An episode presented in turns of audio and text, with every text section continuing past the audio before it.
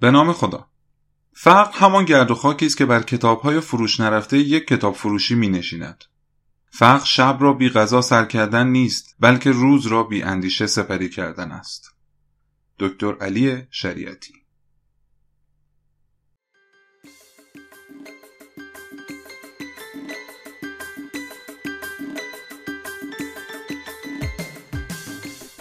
سلام. امروز جمعه 14 مرداد ماه سال 1401 هستش. تولد یک سالگی پادکست تاریخ از بیخ مبارک باشه. این پادکست الان که یک ساله شده تازه داره تاتی تاتی میکنه و یواش یواش میخواد راه بیفته. امیدوارم در کنار و با کمک همدیگه سالهای سال شاهد بزرگتر شدن و رشدش باشه.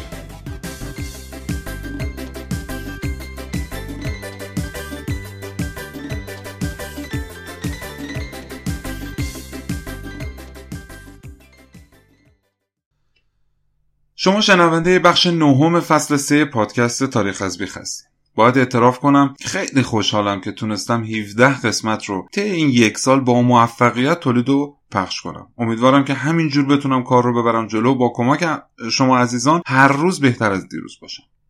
اینجا جا داره از تمام اون عزیزانی که با معرفی این پادکست به انتشار و شنیده شدنش کمک کردن یه تشکر ویژه بکنم. خیلی خیلی از همگیتون ممنونم. دمتون گرم. به 18مین قسمت پادکست تاریخ از بیخ خوش اومدید.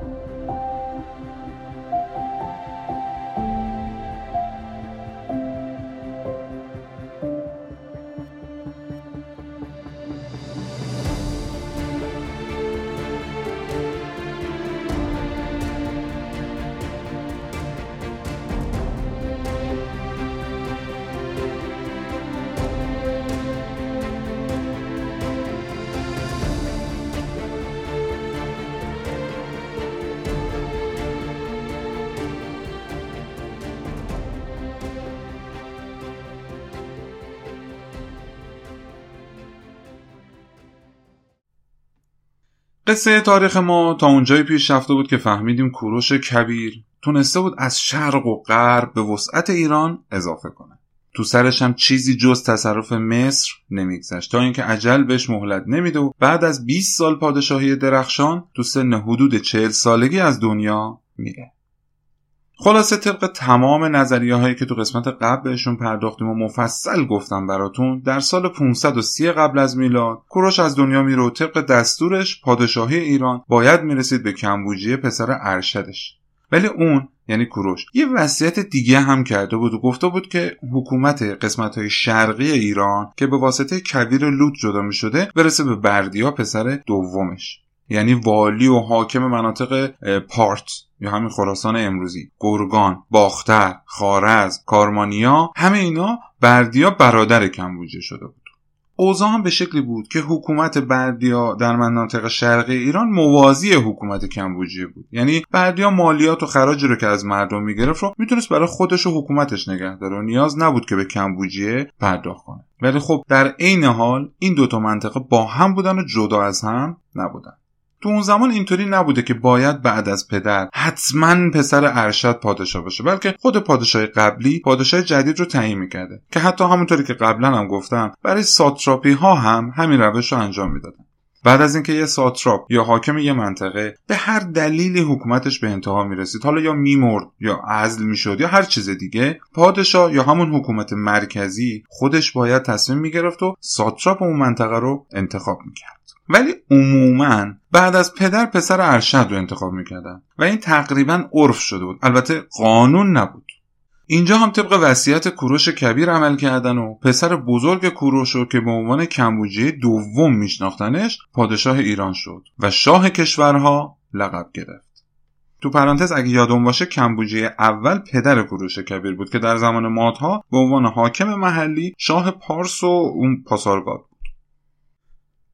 کلمه کمبوجیه ریشه همین اسم کامبیز هستش که ما امروزه داریم استفاده میکنیم. البته خود کمبوجیه ریشه ایلامی داره. وقتی این اسم به یونان رفته شده کامبوزیه و بعد هم به مرور تبدیل شده به همین کامبیز. سال تولد کمبوجیه به احتمال خیلی زیاد سال 558 قبل از میلاد بوده، یعنی زمان مرگ کوروش و آغاز پادشاهی کمبوجیه که میشه سال 530 قبل از میلاد، اون باید یه جوان حدود 27 ساله بوده باشه. دو تا منبع مهم داریم که ثابت میکنه کمبوجیه پسر ارشد کوروش بوده. یکی همون کتیبه خود کوروشه که قبلا مفصل در موردش حرف زدیم و دیدیم که چند بار کوروش اسم کمبوجیه رو در کنار اسم خودش به عنوان پسرش آورده. یکی دیگه هم رویدادنامه نبونعید پادشاه بابل بوده که تو این کتیبه هم این مسئله به وضوح اعلام شده. کوروش بعد از اینکه بابل رو فتح میکنه در سال 538 قبل از میلاد، کمبوجیه رو به عنوان حاکم بابل قرار میده و طبق رسم و رسومات خود بابلیان تاجگذاری میکنه و اونو به عنوان ساتراپ یا حاکم اونجا قرار میده، ولی بعد از یک سال به دلایل نامشخصی اونو از این سمت برمیداره و بهش میگه که بیاد پیش خودش تو پاسارگاد. بعضی از تاریخ‌شناسا اعتقاد دارن این کارو کوروش به خاطر عدم همکاری بابلیان با کمبوجیه بوده. بنابراین کوروش تصمیم میگیره یک فرد بابلی الاصل رو به عنوان ساتراپ بابل قرار بده تا مردم بابل هم باهاش همکاری کنن و دردسری برای امپراتوری درست نکنن. خب اینم یه مرور ریز از جریانات قبل از پادشاهی کمبوجیه و اتفاقاتی که قبلا در موردشون کمابی صحبت کرده بودیم. حالا میرسیم به سال 530 قبل از میلاد و پادشاهی کمبوجیه دوم پسر کوروش کبیر.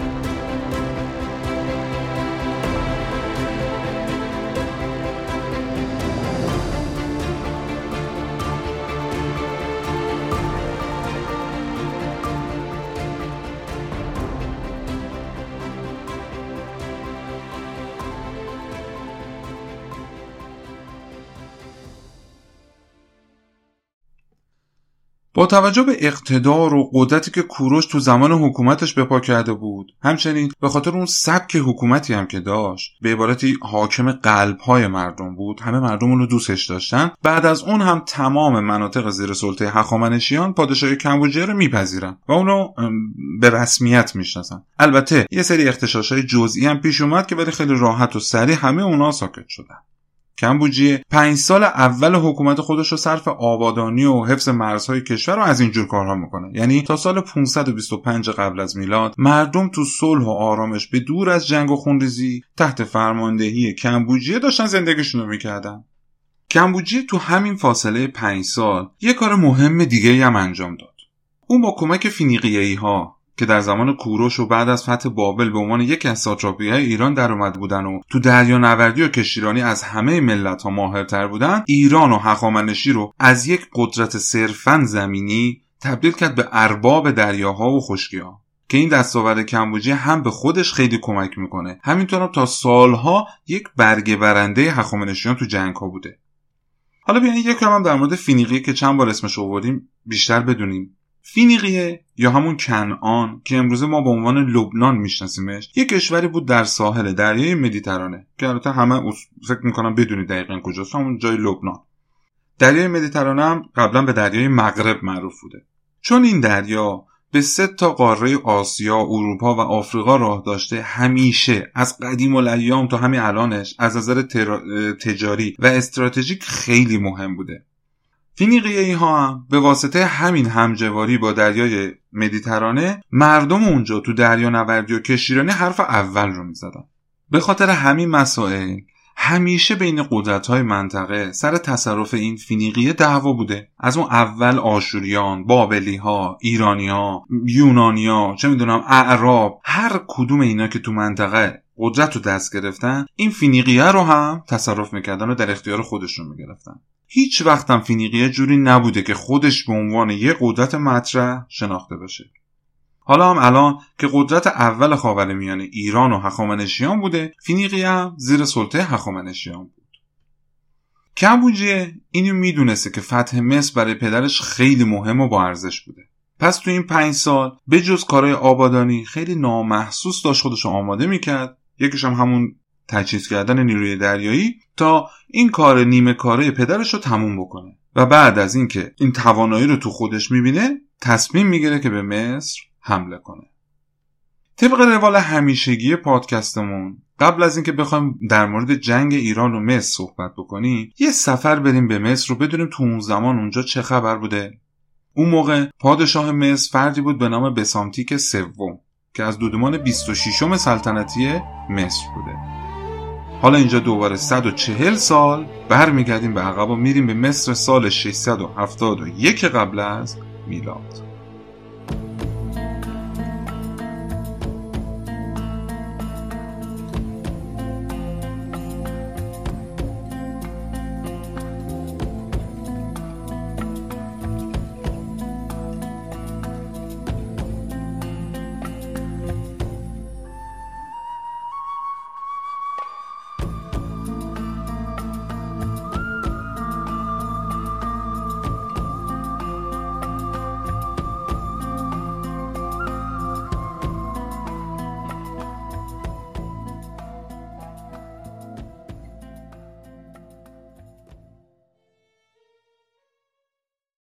کلاً سلسله ها در مصر به شماره دودمان و خاندان پادشاه های مصر که به فرعون معروف بودن شناخته می شدن که ما کاری با بقیه این دودمان ها نداریم، مستقیم میریم سراغ دودمان 26م سلطنتی مصر.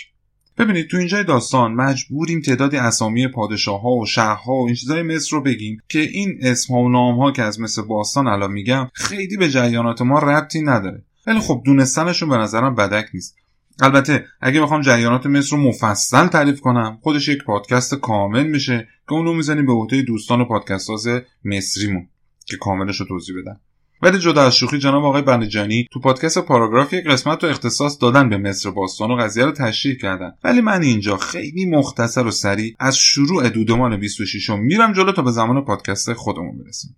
این نکته رو بگم چون این جریان مصر رو خیلی سریع میخوام پیش برم و برم جلو، برای اینکه اشتباه نکنیم اسما با هم قاطی نشه، سالها با هم قاطی پاتی نشه، یکم تمرکزمون رو بیشتر بکنیم. خب برمیگردیم دوباره تو مصر در سال 671 قبل از میلاد، یعنی حدود 140 سال قبل از دنیا رفتن کوروش کبیر. تو اون زمان مصر یک پادشاهی مرکزی و یک قدرت واحد نداشته چون دودمان 25م سلطنتی مصر رو به ضعیف شدن بود و کلا هر منطقه‌ای پادشاه مستقل خودشو داشت. همچنین کلا مصر به 2 بخش هم تقسیم می‌شده، یکی مصر اولیا که قسمت شمالی مصر رو میگفتن و مصر سفلی که طبیعتاً قسمت جنوبی مصر بوده. تو همین سال 671 که الان ما اومدیم اونجا اسرحدون همون پادشاه آشوریان به مصر حمله میکنه و مصر اولیا رو به عنوان یک حکومت وابسته به آشوریان تحت اختیار میگیره.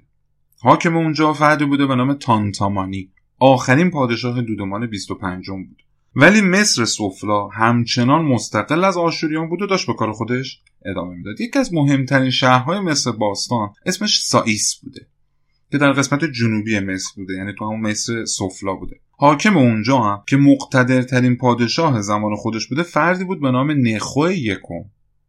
وقتی اسرحدون میمیره قبل از اینکه آشوربانی پال پسر اسرحدون بتونه اقتدار آشوریان رو برگردونه یا خود حال و اوضاع آشوریان رو درست بکنه، همین تانتامانی همون حاکم دست نشونده آشوریان در سال 665 قبل از میلاد اعلام استقلال میکنه. بعدش هم به مصر سفلی حمله میکنه که نخائو یکم به همراه 1-2 تا دیگه از پادشاهای مصر سفلی در برابرش وای میسن و نمیذارن اونا به قسمت جنوبی مصر وارد بشن. ولی طی این جنگ نخائو یکم کشته میشه و پسرش هم بسامتیک اول وقتی که اوضاع رو وخیم میبینه فرار رو به قرار ترجیح میده و میره به سوریه. وضعیت به همین منوال پیش میره تا 1 سال بعد، میشه 4 سال بعد از مردن اسرحدون به پادشاهی رسیدن آشوربانی پال. آشوربانی پال برای اینکه بتونه اون اقتدارشو برگردونه به مصر حمله میکنه. یادمون هست دیگه اون یکی از مقتدرترین پادشاهای آشوریان بود. تو زمان اون آشوریان به اوج قدرت خودشون رسیده بودن. حالا جالب اینجاست بسامتیک اول که قبلا فرار کرده بود رفته بود سوریه، پسر نخائو یکم اینجا میاد با آشوربانی پال میپیونده و با هم به مصر حمله میکنه. ته این حمله مصر شکست سختی میخوره و کل مصر هم اولیا هم سفلا میره زیر سلطه آشوریان. بعدش هم تانتامانی رو از مصر اخراج میکنن و تبعیدش میکنن. آشوریان ته این حمله کل حال مصر رو میبینن و اونجا رو غارت میکنن و اینجوری میشه که پرونده دودمان 25 سلطنتی مصر بسته میشه. بعد از اون بسامتیک اول طی قراردادی که با آشوربانی پال میبنده به عنوان حاکم زیر دست آشوریان حکومت سائیس و منفیس، دو تا از شهرهای مهم مصر باستان، رو دست میگیره. رسما دودمان 26 مصر شروع به کار میکنه. بسامتیک یه 2 سال زیر دست آشوریان حکومت میکرده، ولی از اونجایی که مردم مصر از اینکه اون با آشوریان همپیمان شده بود و به وسیله اونا اومده بود حکومت رو دست گرفته بود، دستش ناراحت بودن. خیلی باش همکاری نمیکردن تا اینکه علیه اون قیام میکنن و اونم دوباره مجبور میشه فرار کنه به این دفعه بیابونای مصر و همونجا مخفی بشه. بسامتیک اول در سال 662 قبل از میلاد، یعنی 1 سال بعد از اینکه فرار کرده بود به بیابونای مصر، با پادشاه لیدیه همپیمان میشه و از اعراب ساکن مصر هم کمک میگیره و دوباره میتونه منفیس رو به دست بگیره. ولی اون همچنان پایبند قراردادش با آشوریان و آشوربانی پال بود و خلاف اون عمل نمیکرد، یعنی جرأتش رو نداشت که این کارو بکنه.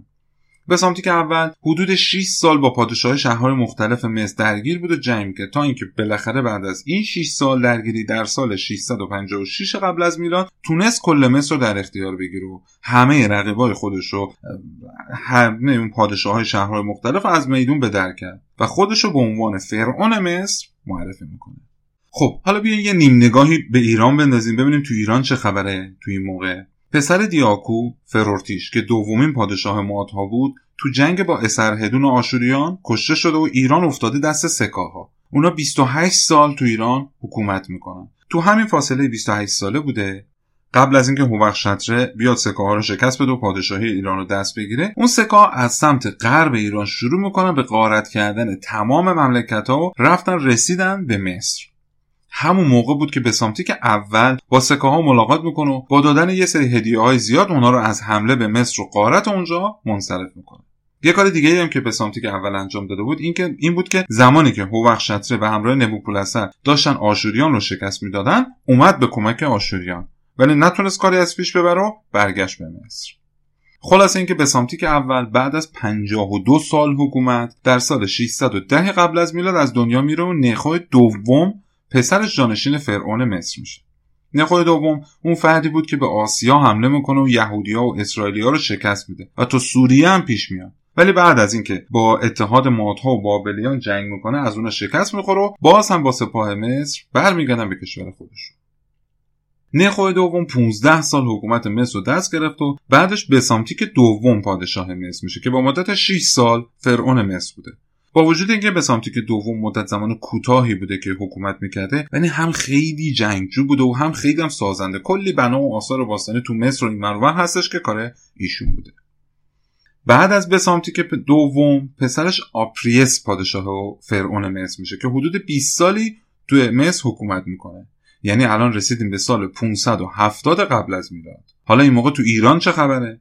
اوضاع یکم آروم شده. آستیاگ 4مین و آخرین پادشاه معادها حدود 14 ساله که پادشاه ایران شده و تو صلح و آرامش داره زندگی میکنه. تو پرانتز اگه یادم باشه آستیاگ 34 سال تو ایران حکومت کرد. قدرت‌های اول منطقه ایران و لیدیه و بابل و مصر هستن. ایران و لیدیه و بابل که همه با هم قوم و خویشن و پیمان دوستی دارن.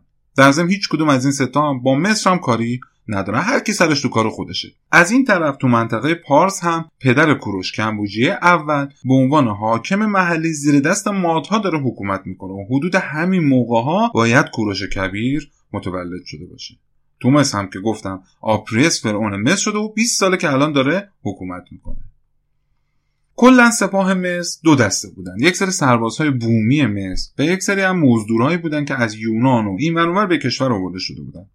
بین سربازای بومی مصر یک افسر رده بالایی وجود داشت به نام آماسیس که حدود 25 ساله که تو ارتش مصر داره خدمت میکنه. اواخر دوران پادشاهی آپریس، همین یعنی سال 570 قبل از میلاد که الان ما بهش رسیدیم، سربازای بومی مصر به سرکردگی همون آقای آماسیس شورش میکنن و باعث میشن که آپریس از سائیس فرار کنه و آماسیس تاج و تخت پادشاهی مصر رو تصرف میکنه.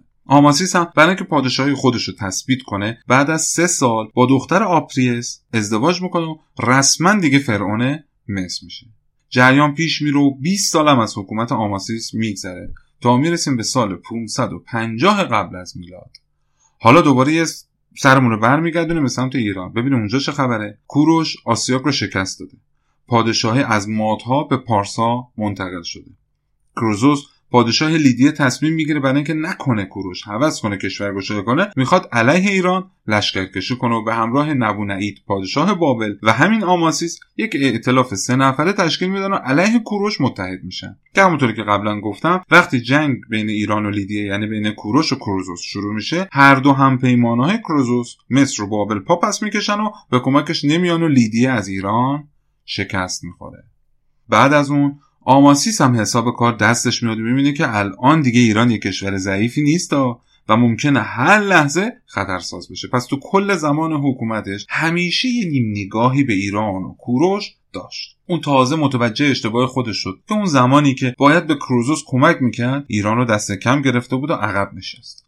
حالا الان باید شب و روز به فکر تدارک قدرتی باشه تا نکنه ایران تصمیم بگیره به مصر حمله کنه. اون همین جور به حکومت خودش تو مصر ادامه میده و تا زمان مرگ کوروش کبیر هم همچنان فرعون مصر بوده. خب حالا که تقریباً یکم از حال و اوضاع مصر با خبر شدیم، برمیگردیم به ایران و ادامه پادشاهی کمبوجیه.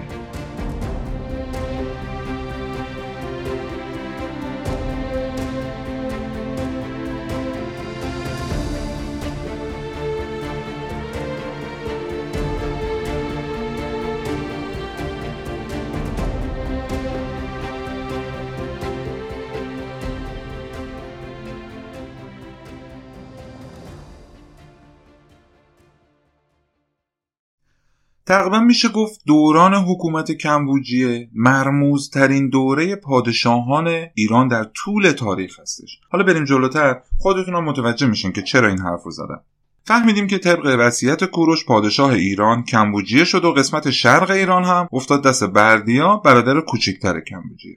تو زبان یونانی و همینطور هم هرودوت به بردیا اسمردیس میگفتن، یا تو زبانهای مختلف مثل بابلی، ایلامی و بقیه زبانها اون موقع اسمای متفاوتی داشته، ولی من برای اینکه قاطی نشه همه جا و از هر منبعی که استفاده کردم اسما رو به همین بردیا تبدیل کردم. بردیا اسمی بود که داریوش کبیر تو کتیبه بیستون ازش استفاده کرده.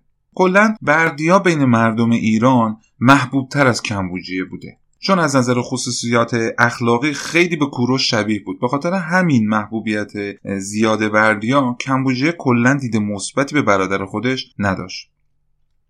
کتزیاس در مورد دلیل اینکه کمبوجیه چرا خیلی از برادر خودش خوشش نمی اومده گفته بردیا در زمان حکومتش در شرق ایران یه روحانی مق که کار غلطی انجام داده بود و مجازات میکنه و دستور میده شلاقش بزنن. به همین خاطر اون موقع از بردیا کینه به دل میگیره و پیش کمبوجیه میره و به پادشاه میگه که برادرت قصد خیانت به تو داره و میخواد علیه تو شورش کنه. طبق گفته کتزیاس این حرف این روحانی موقع باعث شده که این کدورت بین بردیا و کمبوجیه به وجود بیاد. خلاصه اینکه کمبوجیه نسبت به بردیا خیلی بدبین بوده و همش از جانب اون احساس خطر میکرده. حالا این حس و بدبینی کمبوجیه باشه، بعداً باش کار داره.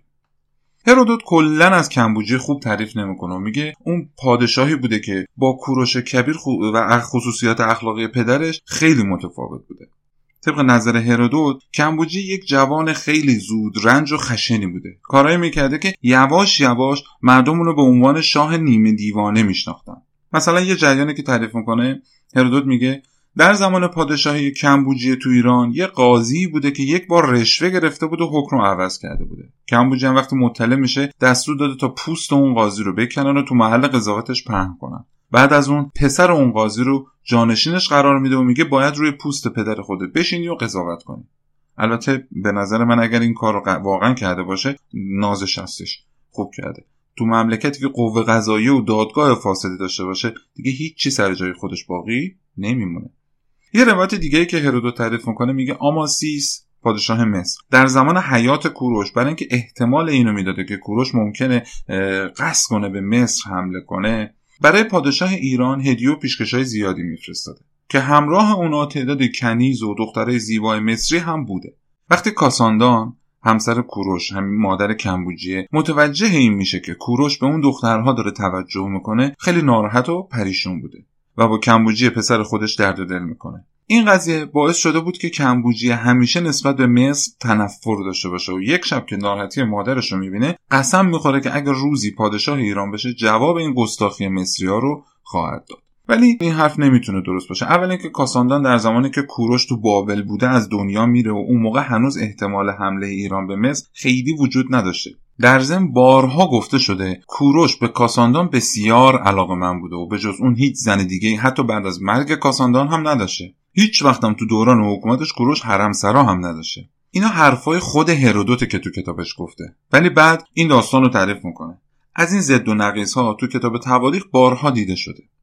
یه جای دیگه مثلا تعریف میکنه که کمبوجیه به یک چشم‌پزشک احتیاج داشته و از پادشاه مصر درخواست میکنه که یک چشم‌پزشک حاذق براش بفرسته. آماسیس هم از چشم‌پزشکای دربار مصر یکی رو انتخاب میکنه میفرسته برای کمبوجیه.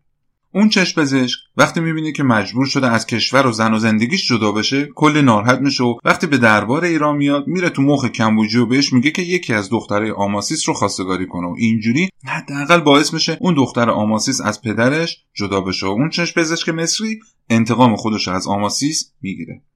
وقتی کمبوجیه از دختر آماسیس خواستگاری میکنه، آماسیس چون میدونسته کمبوجیه دخترشو برای همسری نمیخواد و اونو به عنوان یکی از زنای اندرونی خودشو غیر عقدی میخواد، به جای دختر خودش یکی از دخترهای آپریس، همون فرعون قبلی مصر، رو لباس فاخر میپوشونه و به همراه کل جواهر به دربار ایران میفرسته و به عنوان دختر خودش به کمبوجیه معرفیش میکنه.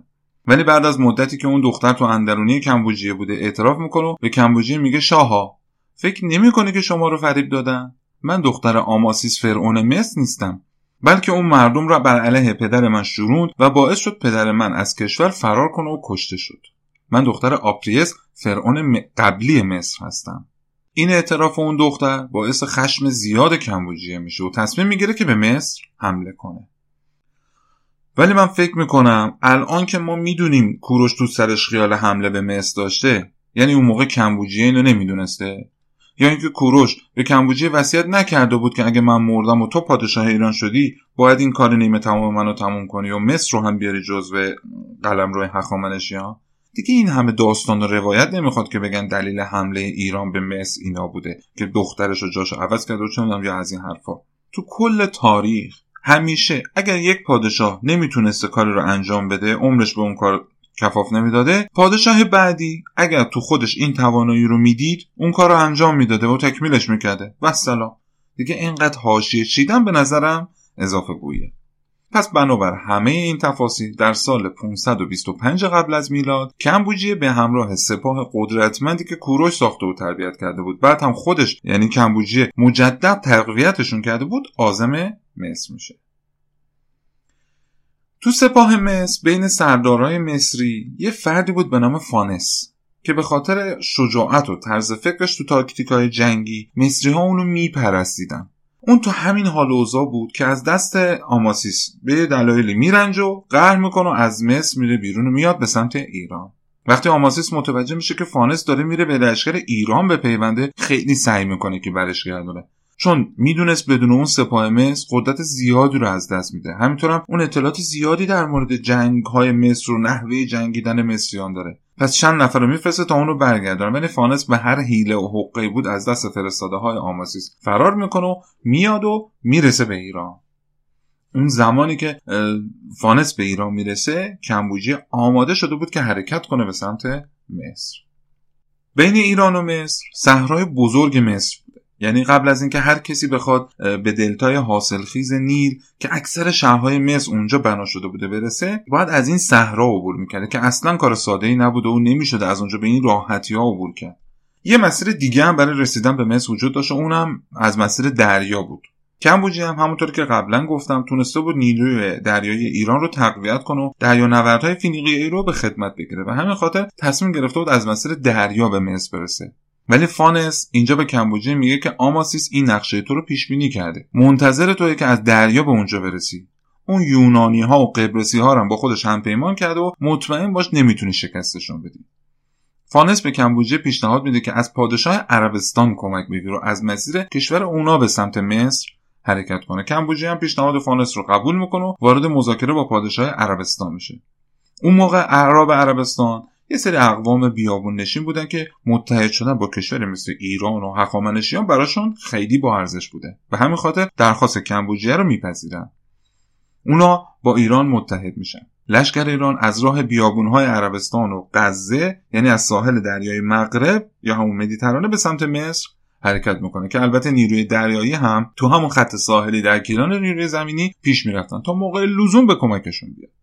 تو این مسیر اعراب عربستان خیلی به ایرانی‌ها کمک میکنن و با تعداد زیادی شتر که مشکای آب و اینا هم میکردن، ایرانی‌ها رو همراهی کردن. از خوششانسی کمبوجیه تو همین حال اوضاع بود که آماسیس پیر از دنیا میره و پادشاهی مصر به پسرش بسامتیک سوم میرسه که یک جوونی بوده کم تجربه و کار نابلد. اون اصلا کسی نبود که بتونه مصر رو از این شرایط سخت و بغرنج در بیاره و از دست سپاه قدرتمند ایران نجات بده. خلاصه لشکر ایران تو شهر پلوزیوم تو قسمت شرقی رود نیل به قشون مصر میرسه و دو تا سپاه در برابر هم صف آرایی میکنن.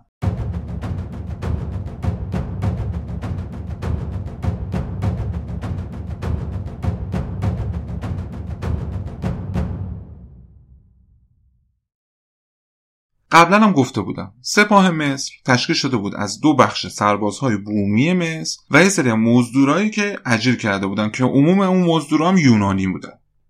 سربازای مصری برای اینکه به خیانت فانس که رفته بود تو سپاه دشمن جواب بده، اول از همه سر پسرهای فانس که تو مصر مونده بودن رو جلوی سپاه خودشون جوری که فانس ببینه میبرن و اونا رو میکشن.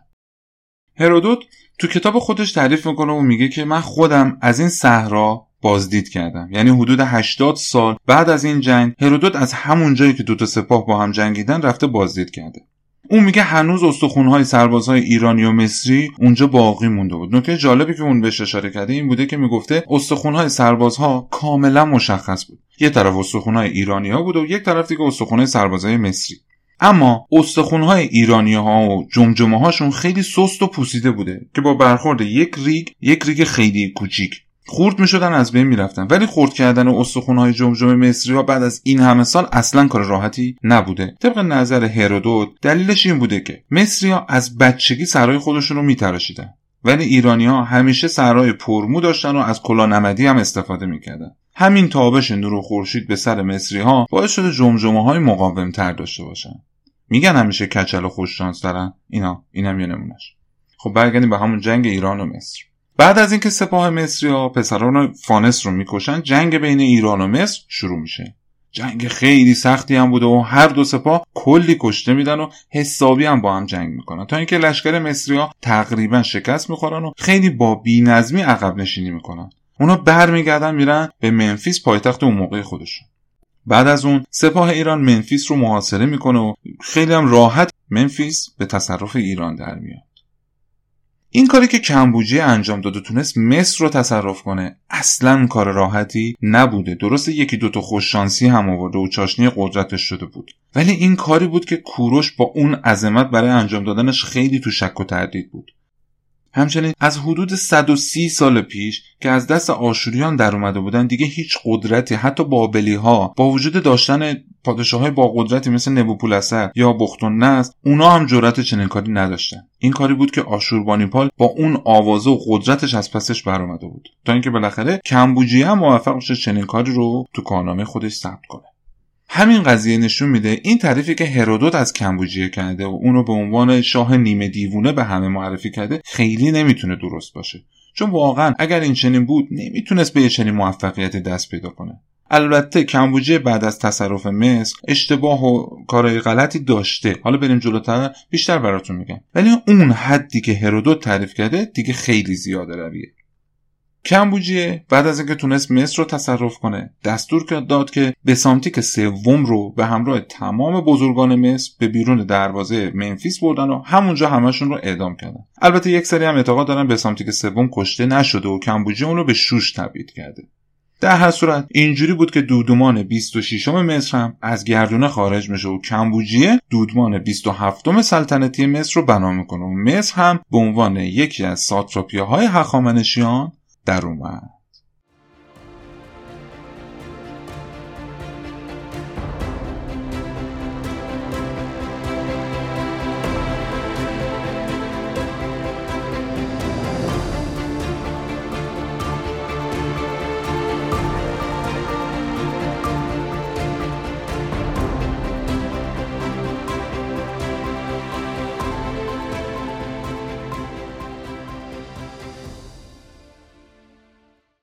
تو کتاب‌های تاریخی مصر اومده که کمبوجیه پسر کوروش و یکی از بانوهای مصری بوده که در زمان کوروش وقتی آماسیس برای کوروش کنیز فرستاده بود کمبوجیه هم متولد شده، ولی این ادعا اصلا نمیتونه درست باشه، چون که اولا تو کتیبه 20 ستون که به دست داریوش هخامنشی نوشته شده گفته شده که تمام فرزندهای کوروش از یک پدر مادر بودن. همچنین چندین بار مورخین گفتن که کوروش به جز کاساندان همسر دیگه‌ای نداشته.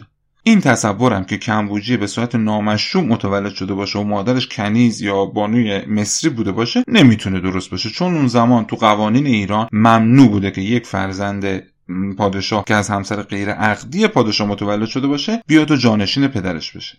به نظر مورخین مصری‌ها این نظریه رو دادن که بگن وقتی کمبوجیه رو به عنوان فرعون مصر پذیرفتن دلیلش این بوده که از سمت مادری ریشه مصری داشته تا بتونن یه توجیهی برای این کارو این قضیه خودشون داشته باشن.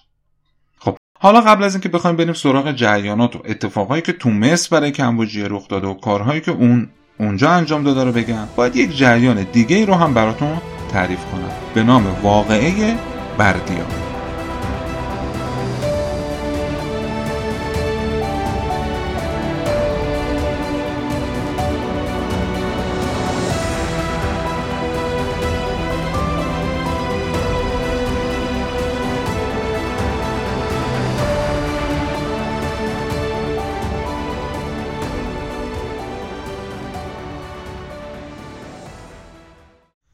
قبلا گفتم کمبوجیه نسبت به بردیا برادر کوچکتر خودش که حاکم و والی شرق ایران شده بود کلا بدبین بود. هرودوت تعریف میکنه تو لشکرکشی کمبوجیه به مصر بردیا هم همراه سپاه ایران عازم مصر شده بود.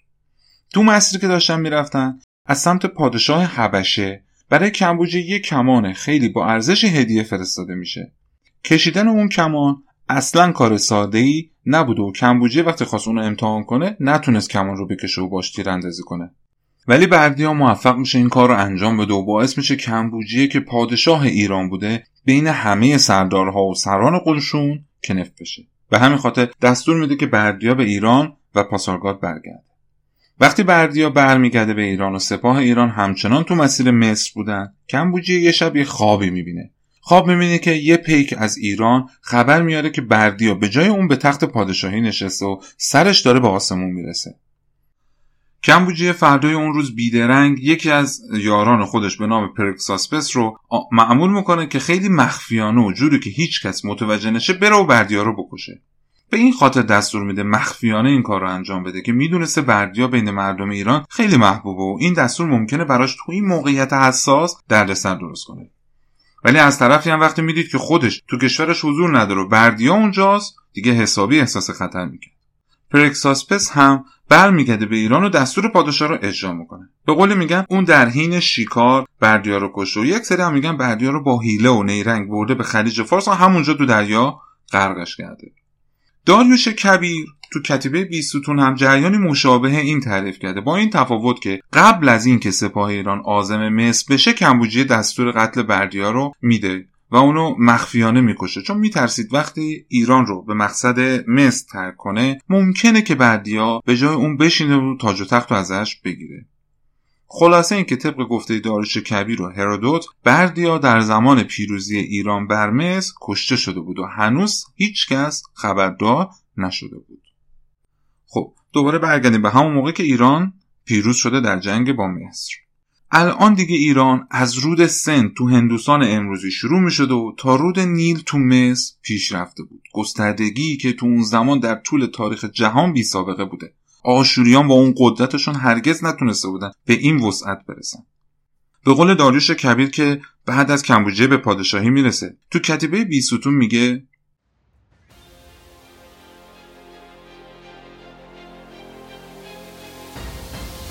به خواست اهورامزدا من شاه هستم. اهورامزدا شاهی را به من شاه هستم. اهورامزدا شاهی را به من داد. من شاه 32 کشور هستم و آنها بندگان من بودند و به من باج دادند و آنچه من به آنها گفتم چه شب و چه روز همان را انجام دادند. در سرزمینم مردی که موافق بود را پاداش دادم و آن که مخالف بود را سخت کیفرش دادم. به خواست اهورامزدا این کشورهایی هستند که بر قانون من احترام گذاشتند.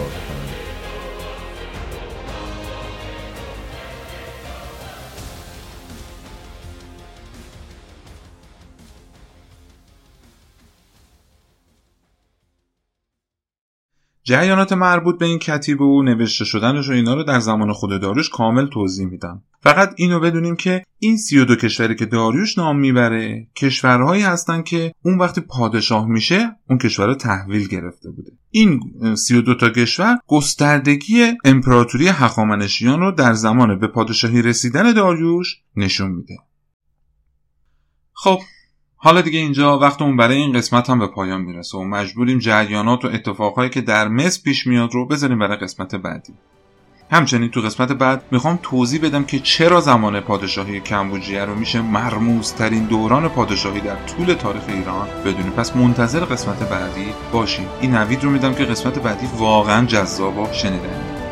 باز هم در آخر از همگی به خاطر همراهی و همدلیتون خیلی خیلی تشکر. به امید روزهای بهتر برای یکایک کرد.